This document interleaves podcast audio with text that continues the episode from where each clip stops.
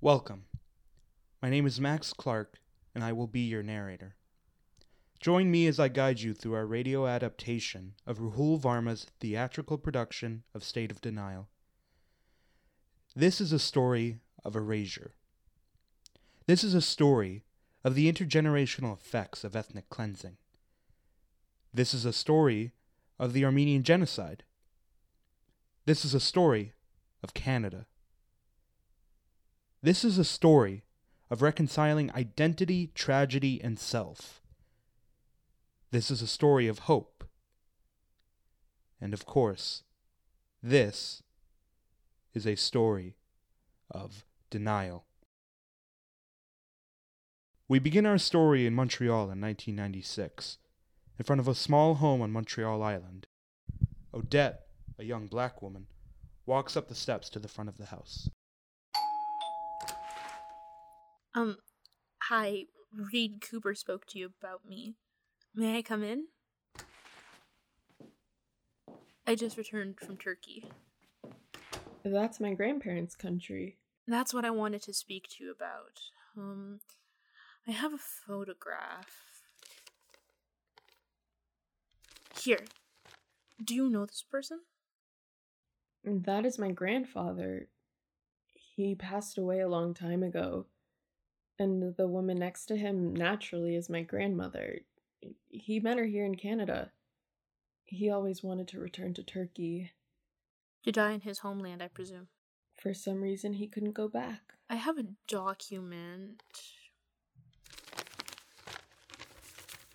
Do you recognize this name and this face on these papers? Do I recognize this name? That woman is my mother. And this is my father. It's really your mother I came to see. My parents died six years ago. I'm so sorry to hear that. So you're the granddaughter. Please, I want to know what's going on. Yes, well, this man in the photograph.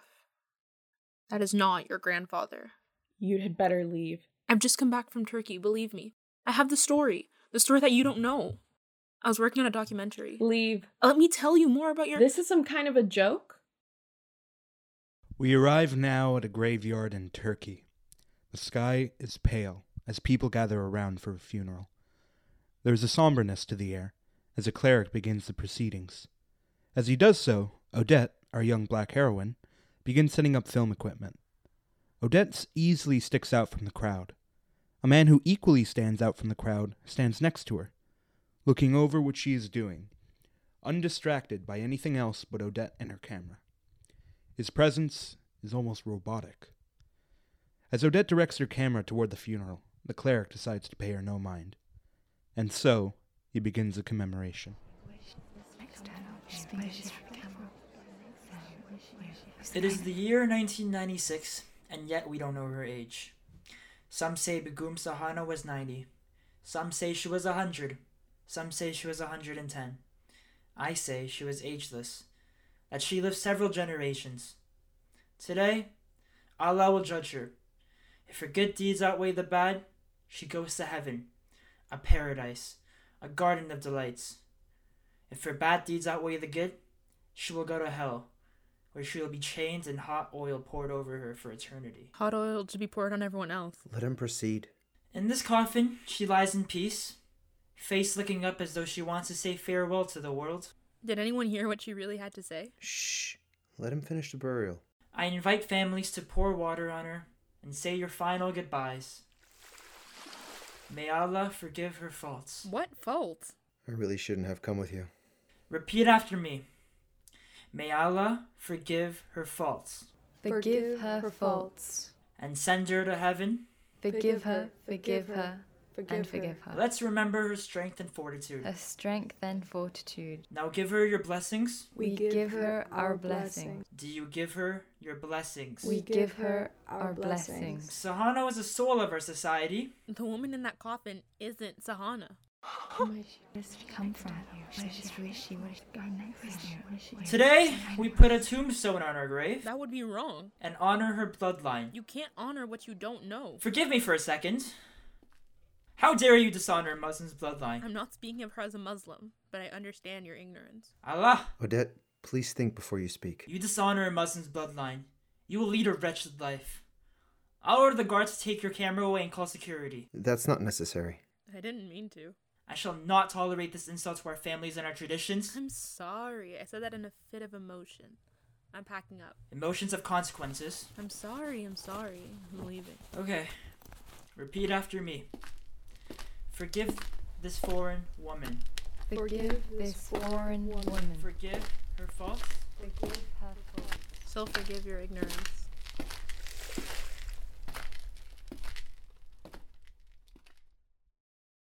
Following the fiasco at the funeral, Odette and her companion, Reed Cooper, returned to her apartment. Cooper is a Canadian diplomat who is tasked with overseeing Odette's film work while in Turkey. Don't say it.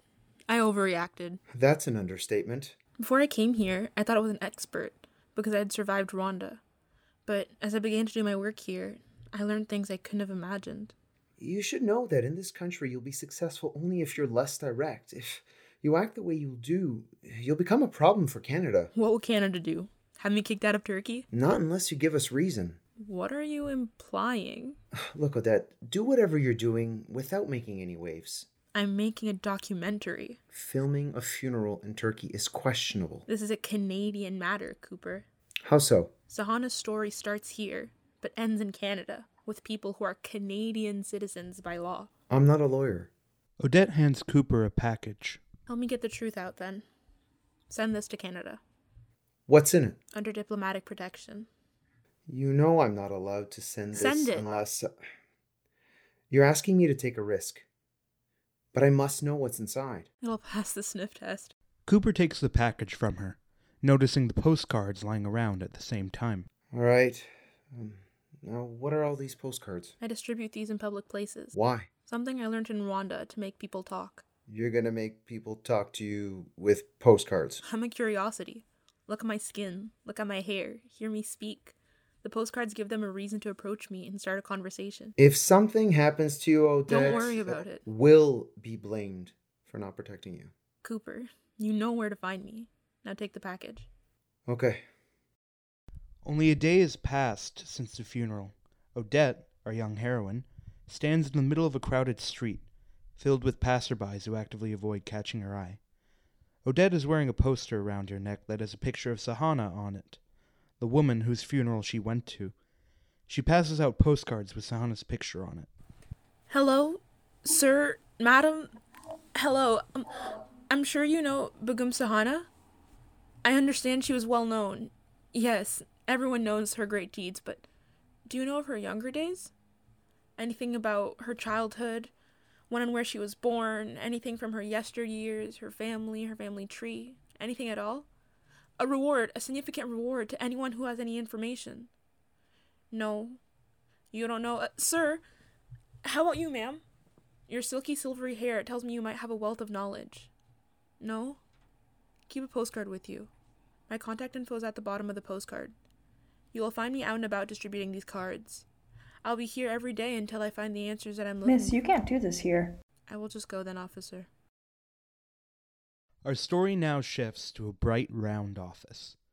The curtains are open and tied back with thin pieces of gray fabric.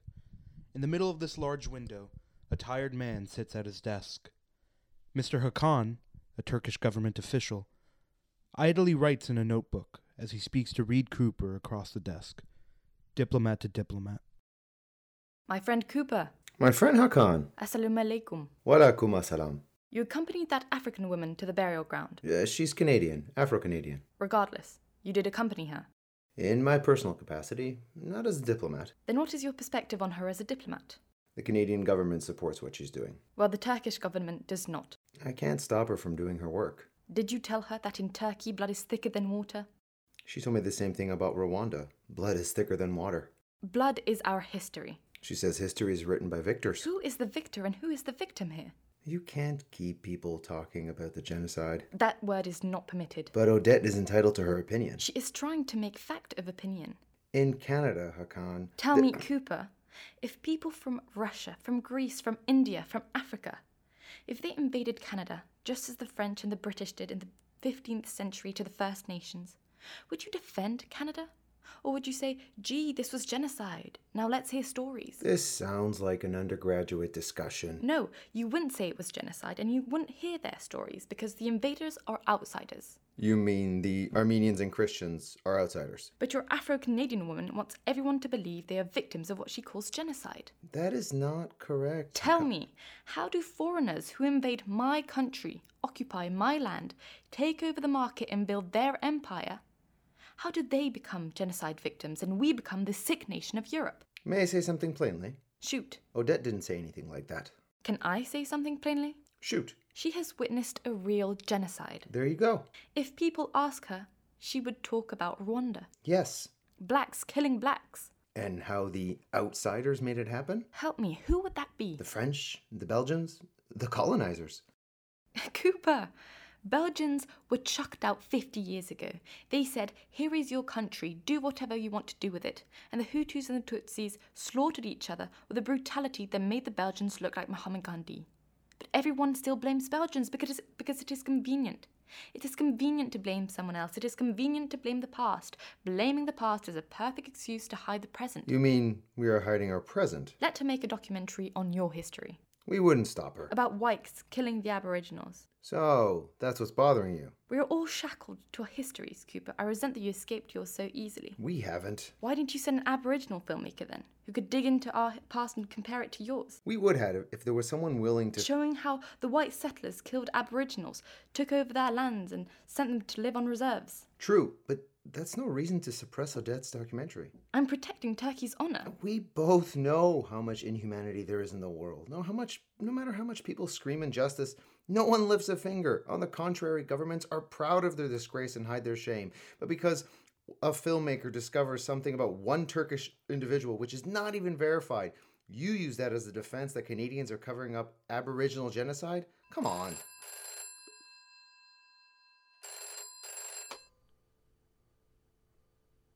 Yes, send her in.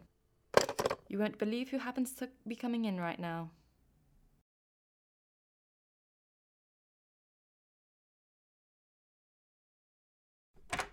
Why have I been brought here? Cooper?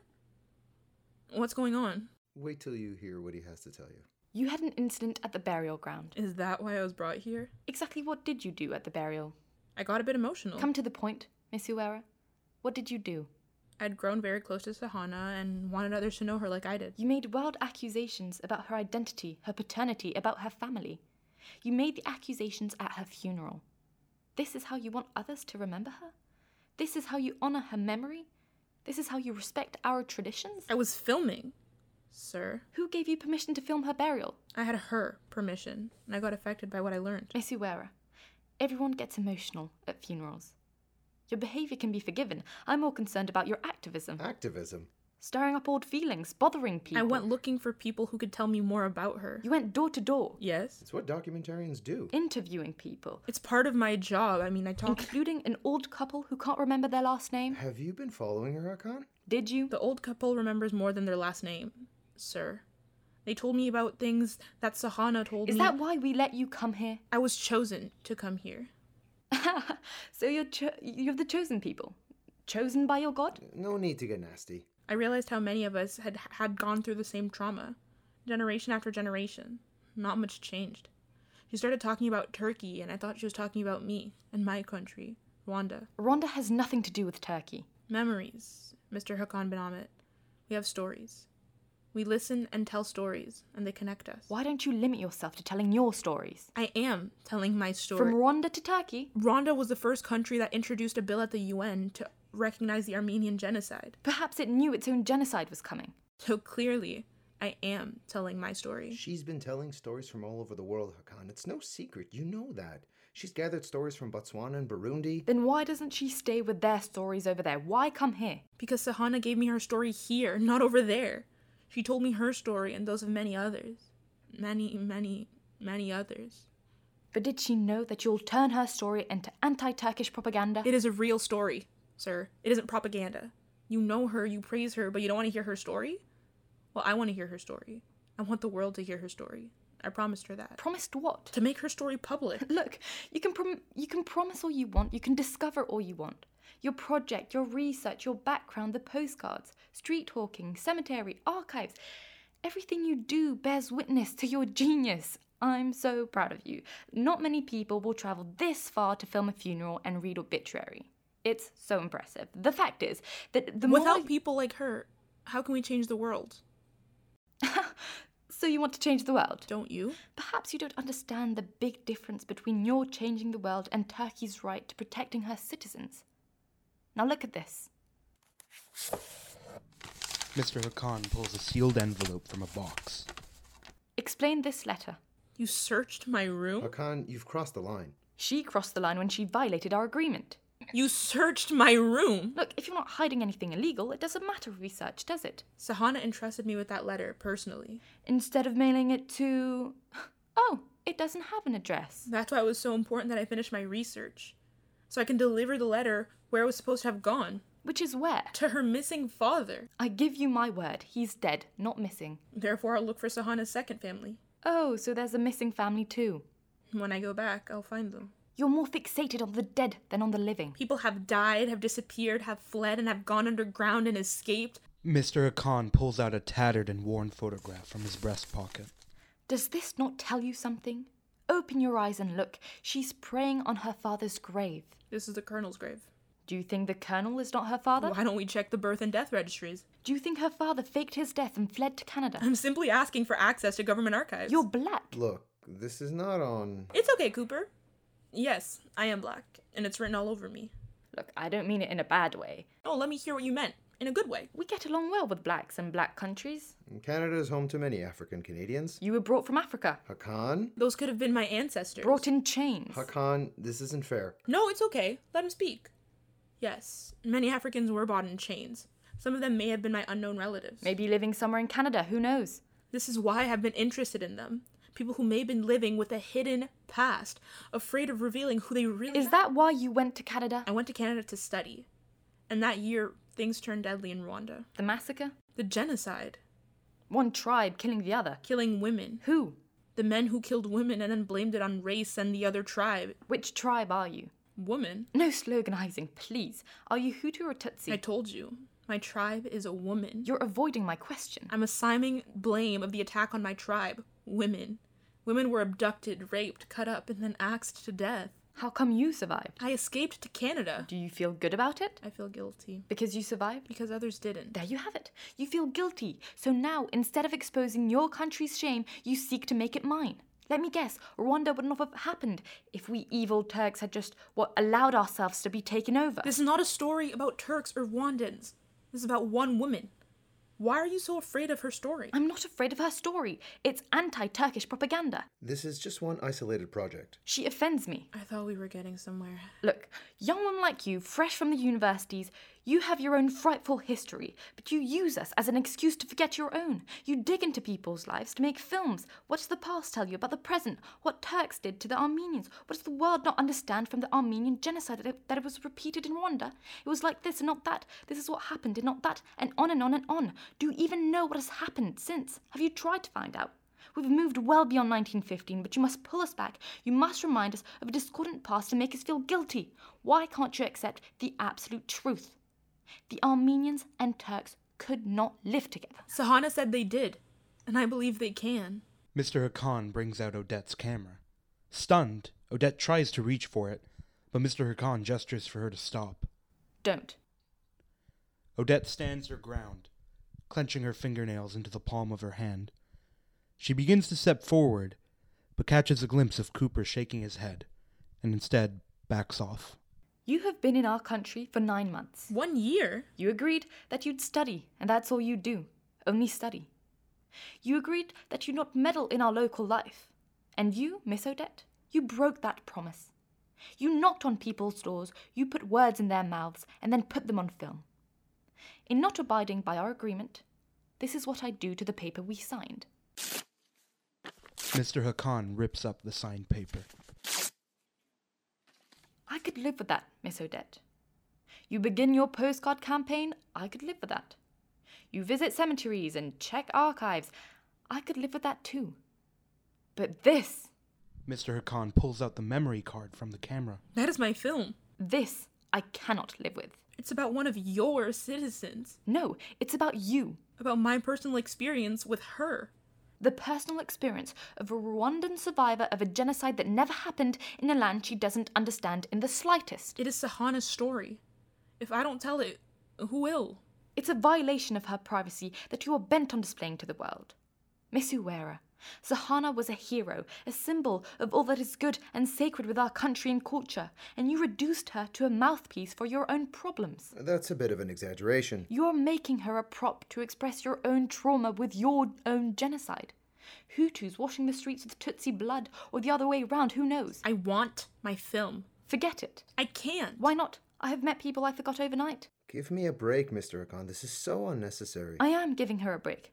I'm deporting her. Come on, Akan. This will go to international media, to the UN, to Washington. And I will tell Washington your planes are flowing, flying over our airspace. The one thing this official has made clear is that he does not care about the truth. Well then, in my official capacity, I ask Mr. Cooper to return you to Canada.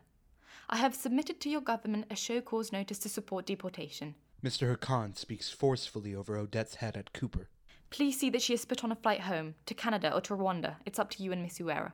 He lowers his gaze to Odette and asks. Where is your home, in fact? Without moving a single muscle, Mr. Hakan continues to glare at Odette as he refers back to Cooper. As per protocol, I ask that she be accompanied all the way and that confirmation be sent upon arrival. Mr. Hakan dismisses them with a cold stiffness. And so, Cooper and Odette prepare themselves for their trip back to Canada. All right, all right. Don't push me. Turkish Airlines Flight 8 is landing at Pierre Elliott Trudeau International Airport. Passengers, please proceed to Gate E, aisle 24 to collect your luggage. What luggage? After collecting their luggage, Odette and Cooper climb into a small cab, ripe with the smell of smoke and something else they truly did not want to identify. Despite all this, they sink into their seats, exhausted, after their long flight home to Montreal from Turkey. Five years I worked there. Never have I met someone who caused so many problems. Hakan has no right to do that to me. And Hakan, who defends what can't be defended. What is he defending? Don't yell at me. I'm sorry. Okay. I mean, what right has he to terminate my work? We've talked enough about this. How dare he? I will have the driver stop the car. I'm sorry. Okay. He went into my room, searched everything that I You've been warned. my outerwear, my underwear, my bra, my bed, my bathroom, everything. Driver, stop the car. My deodorant, my cream, my comb, my mirror, and even my tampons, and you let him deport me? All right. But what did you do to me? To you? Yes, me. That package. What was in it? Odette, I sent that in a diplomatic pouch. And I appreciate it, Cooper. I do. What was in it? All my work, all the footage I had. You used me. You made me export your continuous work under diplomatic privilege? Thanks for getting it out safe. I could lose my job. You haven't. And Hakan has no clue there's a backup copy. You lied to both of us. Sometimes you have to lie to preserve the truth. Don't you? No. Odette gives him an accusing stare. Okay, so I'm a bureaucrat. I can't imagine a life without lying. We lie for our bosses, but you you tricked me. You tricked me into sending your work without telling me what was in it. Would I have sent it back knowing what it was? No. But why do you pretend you're honest and I'm not? Oh, Coop. I don't pretend. I'm an ordinary documentarian who's uncovered a hidden truth. Trying to get a hidden truth that implicates Canada. Do you think I don't have to manipulate and lie? Ask any truth seeking documentarian. All you care about is you and your film. Coop, this stopped being about a film the moment I gave that sweet old woman my word. It's about getting an audience, even if that includes using that sweet woman. No, I have to tell Sahana's story. Why don't you make a documentary uh, about some Sahana from Rwanda? I can't go back now. Can we get back on the road now, please? Driver, resume, please. Why? Because I'll be arrested, maybe executed. Because you'd be giving Rwanda a bad name, You should know that. like Sahano's giving Turkey a bad name. Come on, Cooper. We're not in Turkey anymore. You're allowed to be open minded again. Odette and Cooper have arrived at Cooper's downtown office in the core of Montreal. After getting out of the cab and up the elevator, they enter. Cooper's office is lined with bookshelves, but no actual books. Instead, files upon files and documents and folders flood the room. From the window, a picturesque view of the downtown buildings casts a shadow over the room. And yet, despite that, sunlight is still able to brighten up the office from what would be a cold somberness. I appreciate this, Cooper. And really, it wasn't my intent to use you or fool you. I was trying to protect you and your ability to deny. Having been ordered to leave, to fly through the night all the way from Turkey to Montreal, to listen to you, who smuggled a film who has some supposed earth shattering secret, and if I show my discomfort for it, I'm told I'm a lying bureaucrat. You know what, Odette? Here's your film, but I'm no lying bureaucrat. You are a lying documentarian. Then you must watch it. What? Yes, I lied, and yes, I used you to smuggle the film here, but what's on the film is so important. There's nothing wrong in lying for it. Really? Why don't you watch it with me right now? I've handed over the package to, to you, and that's it for me. Come on, Coop. You are so sure there isn't much in the film, and I'd like to believe that you're right. So why don't you see it for yourself? What are you afraid of? I'm not. Don't you want to see for yourself your eff- that your efforts served a purpose? I follow the orders. Why don't you follow what I'm saying? I can stay back if you promise to watch the film, Okay, I'll watch. and I'll stay.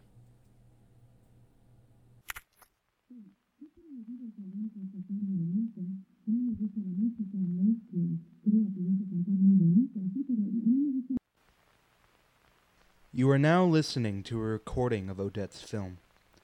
In the film, Odette is in front of the residence of Begum Sahana. The day is bright, and the wind blows through the tops of trees and fills the area with the sound of rustling leaves. Begum Sahana? Begum Sahana. Begum Sahana answers the door. Her hair is tousled and posture slightly hunched. Sahana leans heavily onto a walking stick by her right hip. So you are here. Thank you for agreeing to receive me. You really are here. You didn't believe I'd come? Sometimes people say they are coming, but they don't. So I don't want to cry if they don't show up. I'm from Canada. Well, Rwanda originally. How nice! I have a special relationship with Canada. May I come in? Oh, yes. Everyone, I have someone come all the way from Canada to see me. Oops, there's no one here to listen. People have moved out. Growing old is an experience in forgetting. I've made coffee for you. Thank you. Um, I have one major question I want to ask. Why is a Muslim woman helping Armenian Christians? Everyone who comes here asks the same thing I've come to ask the same. because I'm a woman by nature. Women of your country would thank you for that. Women in my country are angry. You mean they're not happy? I mean, they are angry. Right. They have been angry for 100, 200, 300 years. You mean Armenian women? I mean, women At Turkish men? at men. And we've grown tired of being angry in silence You don't seem silent. because I can't convince men of their deeds and denials. So I keep trying. Odette pulls out her notebook and begins avidly writing. Is that why you were in court two days ago? How do you know? I've been observing you. So you're a spy. A documentarian. Then you should have said hello to me. I wanted to say hello to you in private, in your own home. I'd like to hear more about the work you're doing. I was in the court to help this distressed woman. She wanted a Turk's admission that he was her father. The man's estate denies it. She must ask for permission to call herself daughter? Why? Because to do so would be to admit he raped her mother. Because the woman was Armenian? Because that woman's father took that man's sisters hostage. Why? Because he wanted to bargain for the release of his daughter. Bargain? and so it has been. From jealousy to anger, from anger to hatred, from hatred to revenge, from revenge to rape, from rape to denial, and from denial to rejection. Rejection? When the families exchanged girls, they learnt the girls had been raped and the families rejected them. Did this Turk admit fathering the girl? The judge said she was interested in his property, not his paternity. Was she? He couldn't be a good father. The least she should expect from him was what out to belong to her. I would like to go with you to, to your women's center. The center was built for my father's money. May peace be upon him. As a Muslim, our duty is to help the needy. but the Muslims massacred the Armenians and still deny it. But deep inside their hearts, they know the truth and they're afraid of themselves. So, I tell Muslims to not be afraid of themselves. Is that possible? If they accept the truth, Will they? they have to live with themselves, don't they? Right. Wouldn't you do the same if that was in Rwanda? I saw both sides in Rwanda. Neighbors killed neighbors, my house was looted, my sister, mother, and grandmother were raped, and they made my father watch it. When he closed his eyes, they split his head open with a machete. Stop! So, yes, that's why I've come to talk to you about survivors from the other side. To hear more testimonies, try and make sense of things. You see, my dear, everyone who didn't suffer likes to make sense of things. Everyone who suffered believes she has suffered the worst hell. Hell is hell, Everyone speaks of a different hell, but each woman's hell is no different from her neighbor's. and that's what I want to find out. Our hell happened way back. Those who died, died. Those who survived are scared for forever. My mother, sister, and grandmother, three generations of ruined women, raped by boys no more than 15 or 16. You have to forget. Forget? Life must go on. Will you speak on camera? I'm no film star. Your words may offer sol- solace to survivors. And help your career Oh, no, no. I want to talk to you about the woman you helped. and answer your questions. And as much as you feel comfortable, And everyone who sees the film will know that you've made it because you've survived the genocide in Rwanda. yes, I've But survived. now sitting safe in Canada. Sitting safe? I'm not so sure. And the film will make you famous. Camera, lights, red carpet. It's not that kind of film. But the people I'll be talking about, whose stories I'll be telling you, will simply remain leftovers of the death march counting their days. No, no. Their story in the film cannot bring them closure. But I just wanted to try. I will not talk to the camera. Maybe I can explain? You are taking advantage of others' suffering. No, I am not. You escaped your hell. Don't remind them of the hell they're trapped in. I don't want to forget. Go home. Why are you getting mad at me? Did you not hear me? Go home. Leave us. Um, I mean, you don't mean it for real, right? I mean it for real. Go home. Don't make a spectacle of misery. Go home. But this film can help. Help other women, help you with the center. I can help. Help you. With no response, Odette begins to walk away in silence. Mm, Wait. Sorry, I didn't get your name. Odette, Xavier, Uera. Come back, Odette. You just ordered me out. You really want to make this film? If not with you, with someone else. Maybe you can help. You mean money? What are you prepared to give in return? I'll sign an agreement with you. I'll I'll work with you. You will have a say in everything that goes into the film. Everything? Totally. I want a promise from you. What? I have family in Canada. You have what in Canada? My family. I'm sorry. If you promise to help me find them, I will talk. I'll tell you stories. Stories never told to anyone. I thank you. I don't need your thanks. I need a promise. Promise that you'll find my family. I'll do my best. Otherwise, I won't be your film star. Period. At this remark, Odette leans into the back of her chair for a moment, fiddling with the pencil between her fingers. She looks out into the room, and yet past it, almost as if she is looking at nothing at all. Then she takes Sahana's hands into her own. I promise. Now we are talking. The search for your family could well be my thematic through line. Then listen. My father had gone to Canada. Odette picks up her notebook from the floor, placing it on her chair. She begins trying to set up her camera with a clear sense of rush, fumbling and even dropping the camera lens cap a couple times. But despite any of that, she continues without pause, wanting to get started on the interview quickly while they are still in the moment. Where in Canada? I don't have the address. You're joking, right? We don't have that kind of relationship, do we? Okay. Why did your father go to Canada? It's a long story. Where do I start? Start from the start. I'll start the day I sensed something was happening. That would be good. The neighbors, who used to visit us, started talking to Papa in whispers in a closed room. Yeah, but why did he go to Canada? No one was telling jokes over coffee anymore. If I entered the room, they would they would stop and change the conversation. But I was old enough to know that something had changed. How old were you? At the time, 19. Puts you almost in a different century. Papa talked about a hanging, and my mother said, "Let's leave before it's too late." And I said, "Yes, let's leave." Papa put his arm around me and said, "No, no, no. I can't take everyone together." He said he had to sell all the property, and because of the trouble, he needed his friend Talat from the Turkish government to help him. I asked, "What trouble?" Papa laughed and said, Oh, nothing to worry about, you pretty faced little girl. He always called me little girl. He said, You should laugh and be happy. Leave the worrying to me. But I knew he was worrying. I remember asking him why he wanted to leave the country, and it came out of him. What country? When people feel safer abroad than home? There is no country. Then he said, Don't worry. Soon we will have our meals in Canada. My father was a rich man. He wanted a good life for us. He showed us photographs of Canada. So, why didn't you go with him? Well, you left Rwanda just in time. I couldn't leave Turkey. If I had left too, we may have met in Canada. Who knows? Odette stops taking notes. What's wrong? You said that your father built the women's center here. I said the center was built for my father's money after he was gone. We are back in Cooper's downtown office in Montreal. It all looks the same, although the now once clean and pristine desk is piled with half finished paperwork and a slew of empty Tim's coffee cups litters the corners of the office. I don't think she's a Muslim.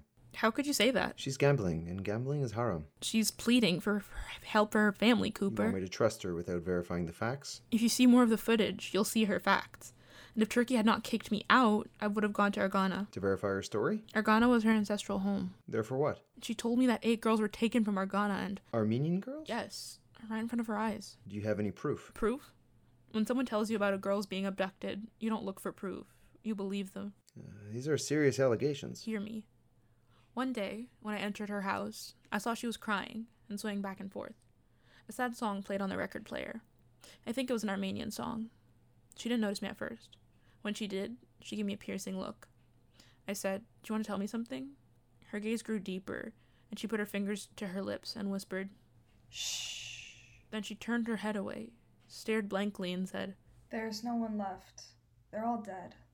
They killed him. He is no more. They took all the pretty girls Eva, Sofia, Aram, Gretel, Effendi, Esther. They took all the Sinams. I want them back. I want Sinam. I want my Sinam back. I thought Sinam was her mother or sister or someone close in the family. I held her hand and kissed it. And I asked, Who is Sinam? She closed her eyes, tears trickling down her wrinkled face. She wiped her tears with the back of her hand, and she clenched her teeth and hissed. I cannot forget. I will not forget. I want my Sinam back. Now, who is this Sanam? That's what I asked her. Who is Sinam? She said, You must know Sinam's story. And then I said, You promised to give me your story. And she replied, I'm giving you Sinam's story. But you agreed to give me your story. No, I agreed to tell you stories. I didn't agree to tell my story. I don't want you to glorify me because I helped the girls. Glorifying me releases you from your responsibility. People like you and the Turks need to know the history. You should stand up to the older Turks. So, Sanam was among the eight girls Sahana rescued. Just listen. Sinam's mother assembled all the girls, her daughters, her nieces, and their neighbors, and started cutting their hair. Cut, cut, cut, cut your hair, girls. She cut them uneven and tousled. She rubbed mud and garlic on their faces. She told the girls, You have to look ugly to repulse evil men. Put on baggy clothes. Look like beggars, not the beauties. Look unwanted. She made them look ugly. All but Sinam obeyed her. Sinam refused to cut her hair and wouldn't wear flattering clothes. Sinam's mother clenched her teeth in anger and left home, telling her, Your beauty will become your enemy. She said, Lock the door. Sinam did the opposite. Our story now takes us many, many years in the past, in what would later become Turkey. A young Sanam is canoodling with Zorab, her young lover, up against a tall tree. They are not far from their houses, and yet it is clear that they are engulfed in their own private world. My mother said, Look ugly. I said, No. You know why? For you. She said, Lock the door, and guess what I did? I let you in. Love in troubled times. We will do it again, and still again. So, when will I see you tomorrow? You want to leave now? Ah, the streets are tense. Zorab, I want you to look at me That's what I do all day. and tell me I'm the pride of your life, Goes without saying. and promise As always. you'll never leave me. Never. Then listen carefully. For heaven's sake, say something. It's important. Say it. I have something from you. Uh, I I didn't give you anything? You gave me a baby. What? I have your baby in my belly, our baby. Really? It's not the time to say really. It's time to touch my belly and feel the baby. My belly is full of our love. Are you sure? Old Adia came to give me a massage, and her eyes widened with joy. I said, What happened? She said, You're pregnant. Old Addie is not a doctor. She knows. Are you sure? She predicted what you'd say when I gave you the news. Uh, what? Are you sure? Snom, this is a big thing. And I have big plans for us. What are you planning? Planning our future. Yeah, I also have plans, but I'm not gonna just throw that. No, but we have to plan our wedding. Sanam reaches into her blouse and takes out a hidden ticket. My father sent me passage to Canada, Uh, you'll leave? and I'll take you with me. And how will that happen? My father will send your passage too. He knows about us. We need a passport to leave the country? The Turkish passport officer is my father's friend. How can you trust a Turkish officer? I trust him. Sure. Go on trusting a Turk, and I'll come bury your body. What does that mean? Snom, have you not noticed Turks are looking at you strangely? Sanam tucks the ticket safely back into her blouse, lightly placing her hand on her chest, then resting her hand on her stomach.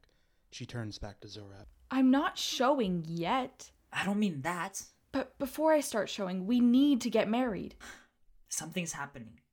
I waved to my neighbor and he looked away, pretending he didn't see me. But I know he Let's- did. Let's worry about us. Us as a married couple. I'm worried about us.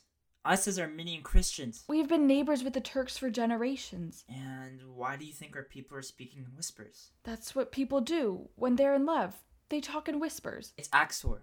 It means deportation. We've got to worry. Zorab, if there's no love among people, why should we stay here? Leaving everything behind? Do you want to risk our baby I'm carrying? How can I leave my family behind? You join me now and bring your family over later.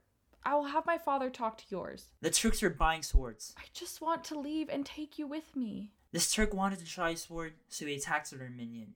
The Armenian ducked and the sword smashed into the wall. It broke. A Turkish policeman was watching and was furious. He whipped up to Armenian in public saying, Do you not know what a Turk is? How dare you try to escape? They treat us like foreigners. We were born here. Turkish leaders give speeches at every street corner saying, All able bodied Armenian men must register with the army. What does able bodied mean? Men between the ages of 15 and 75. That would include my father and you. And my father. but my father's in Canada. Well, mine's not. Nor is my grandfather, my uncle, or my brother. And I'm worried about them. I don't want to leave my family behind. What will you do? mm. I don't want to lose you either. What will happen to our baby? Zorab peeks out of the window, seeing an ever growing mob of angry Turkish men. The tea's burning. Close the windows. Lock the door. Your mother's room. My mother never locks her room. Suddenly, a Turkish gendarme charges into the house. Brandishing a machete, he charges at Zorab. After their struggle, Khatra, the Turkish gendarme, overpowers Zorab, pinning him to the ground. Our scene now takes us a few houses over from the fight, to the house of Colonel Kazim and his wife, Miriam. They can hear all the commotion outside, but are oblivious to what is truly happening. Colonel Kazim looks out the window curiously before he heads f- to the door to leave. Miriam, I think there's some trouble. You just noticed. Hush up. Colonel Kazim starts to leave again. You don't stick your neck out for everyone's trouble. If anyone asks anything, don't open your mouth. This is a trigger warning for our next scene, which will deal with sexual violence and genocide. If you do not wish to hear this content, please return in 12 minutes. Across the whole city, Armenians are being rounded and their houses being invaded and their possessions looted by angry Turkish men. Inside the house of Sanam, Khatra, an angry Turkish soldier, has just tied up Zorab and has now turned his eyes to Sanam. He reaches for her. Get away from her! Stupid! You're. You want to fight? Untie me, and I'll give you a fight. Zorab, he has a sword. And I slice his throat with it! Khatra presses his sword against Zorab's neck and grabs Sanam with his other hand. Why do you have a big house, Jur, when I can't even buy a loaf of bread for my dying mother? Why do you have a beautiful woman and I get an old cow? Khatra pushes away from Zorab abruptly and drags Sanam away to the kitchen. No, no, no!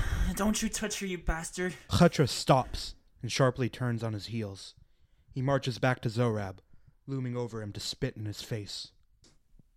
Pah! You've got a disease in your mouth, Jur! Leave him! Oh, you love him.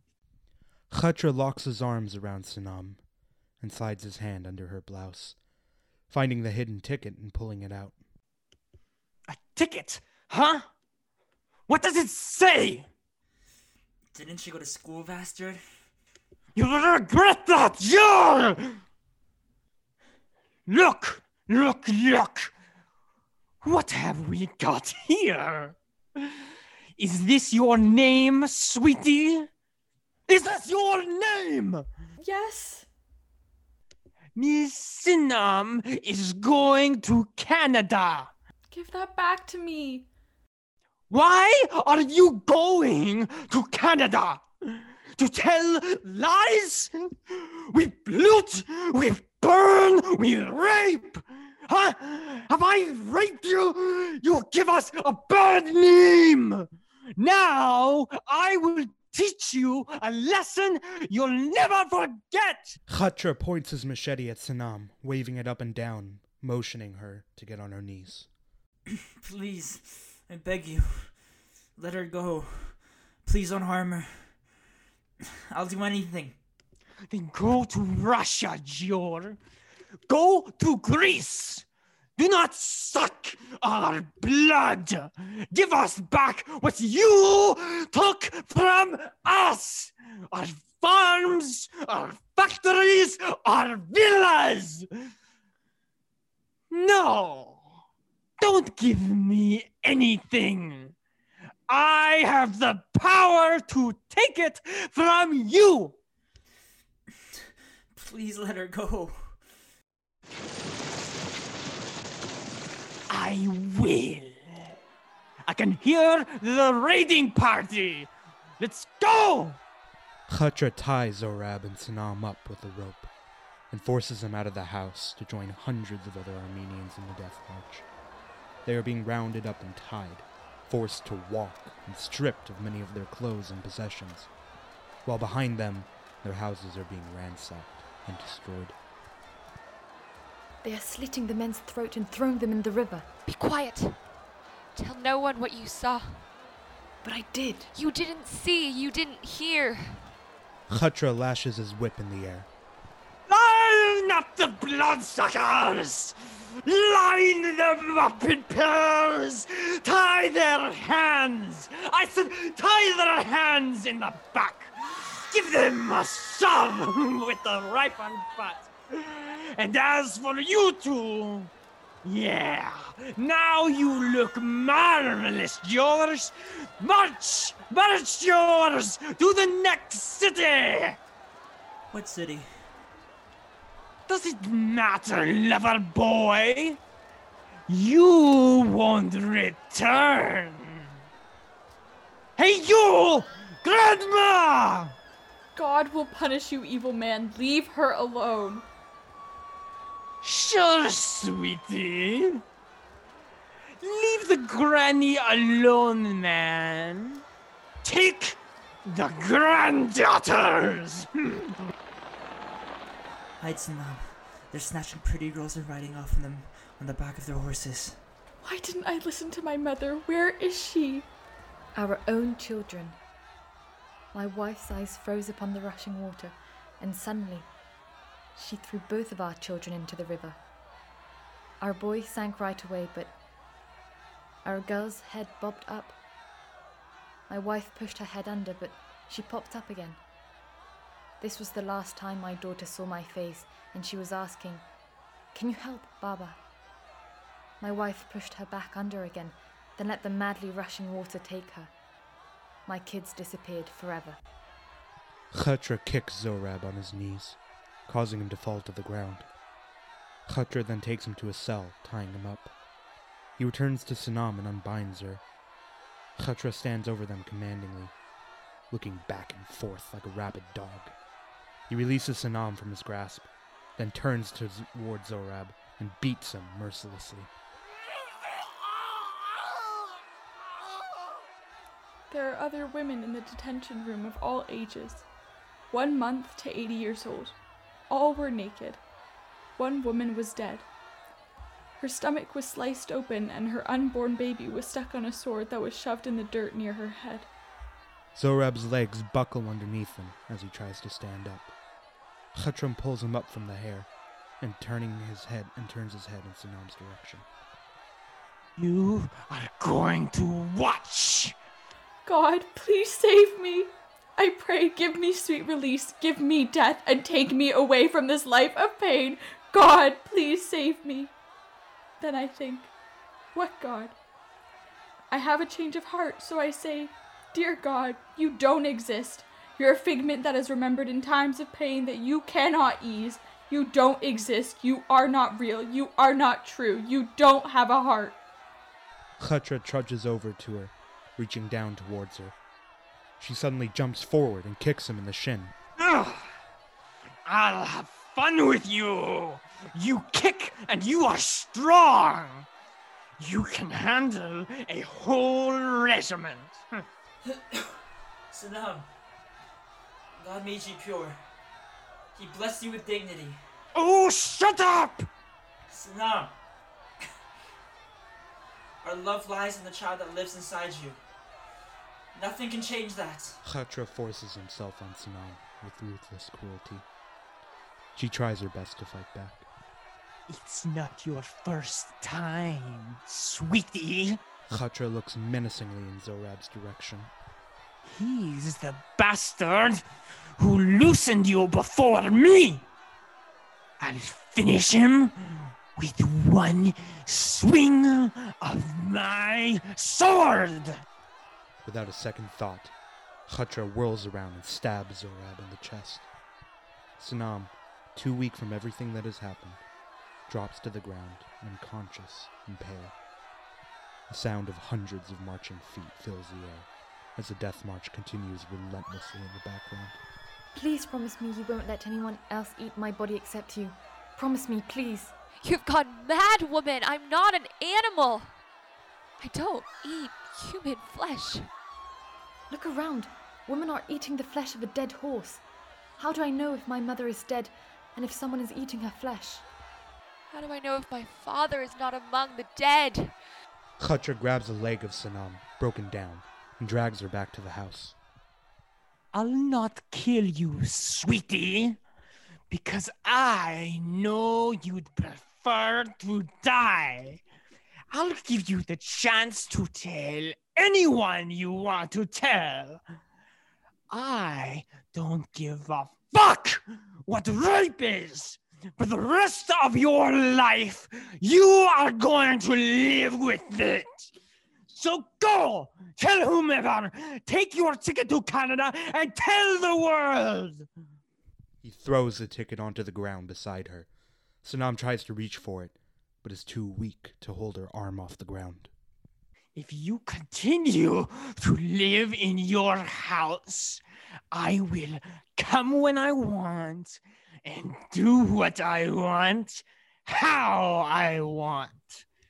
I will come with my friends and have a feast in your rich house. Bastard! Get now out of here! you're going to tell me where all the jewelry is. I know you have some, and I need to give my wife a bit of housekeeping, and I haven't a penny in my pocket. The kids haven't had new clothes since last Eid. So the sooner you tell me where the things are, the sooner I leave. For now, there's bound to be some jewelry and cash hidden here. Khatra ransacks Sanam's house, rummaging through her jewelry and clothes and other possessions. He is so engrossed in his looting, he does not notice Colonel Kazim quietly slipping into the house. Colonel Kazim's lips curl in disgust as he watches Khatra. The blood pounding in Khatra's ears seemed to deafen him to the voice of the person he's speaking to. It does not even realize he is speaking to Colonel Kazim. There sure is treasure here. Why can't I find it? Drink a bit to clear your mind. Khatra pulls a bottle from his pocket, and greedily gulps some down. He rips open a door and finds the jewelry he was looking for. Thanks for the advice. Khatra sits down, happy, rubbing the jewelry all over his face, smelling and feeling it against his cheeks and nose, still unaware that it is Colonel Kazim right behind him. I have never seen this much jewelry in my life. What are you going to do with it? My wife likes jewelry. What do you like? A radio would be a pretty good item to keep or sell. So, where are you going to take it? Home? Lost property, idiot! Khatra turns around and comes face to face with Colonel Kazim. He is stunned to see the colonel. He salutes him and freezes. Sir! What will you tell your wife? Uh, I'll, I'll show her the jewelry! She'll uh, open her legs for you. I, I haven't given her jewelry since we got married. You should get a medal for your bravery. Colonel! It was all by the arrangement! How do you know who I am? I, I don't know you. I, I just thought that maybe that is who you are. I, I work for the Committee of Progress. So, what has the Committee of Progress made you do? W- Women, yes, gambling, anytime, looting sometimes, a bit of hit and grab when possible, but uh, today I, I, I've never done anything like that. Like what? Uh, uh, that girl, uh, she, she had to take it to Canada. Then I want a written report on whatever happened. Report? You mean I have to write? You have done your work splendidly, and I intend to recommend you to the Committee of Progress. you are great. And I'm also in charge here, so I can shoot you and dump your body in a mass grave. Do you want that? Certainly not. Then get lost. Khatra heaves the jewelry box into his arms and starts to leave, but Colonel Kazim calls him back with a hiss. Colonel Kazim glares at Khatra and gestures to him to leave the jewelry box behind. Khatra carefully places the box down and returns to his full height, trying to meet the intensity of Colonel Kazim's gaze. Run. Khatra runs out of the house, slipping and hitting the doorframe in his escape. Colonel Kazim looks around the now empty house. When his eyes rest on Sanam's unmoving figure, he approaches her gently. Ya Allah. Kazim delicately offers his hands to Sanam and helps her to her feet. Returning the jewelry box to her, he guides her out of the house.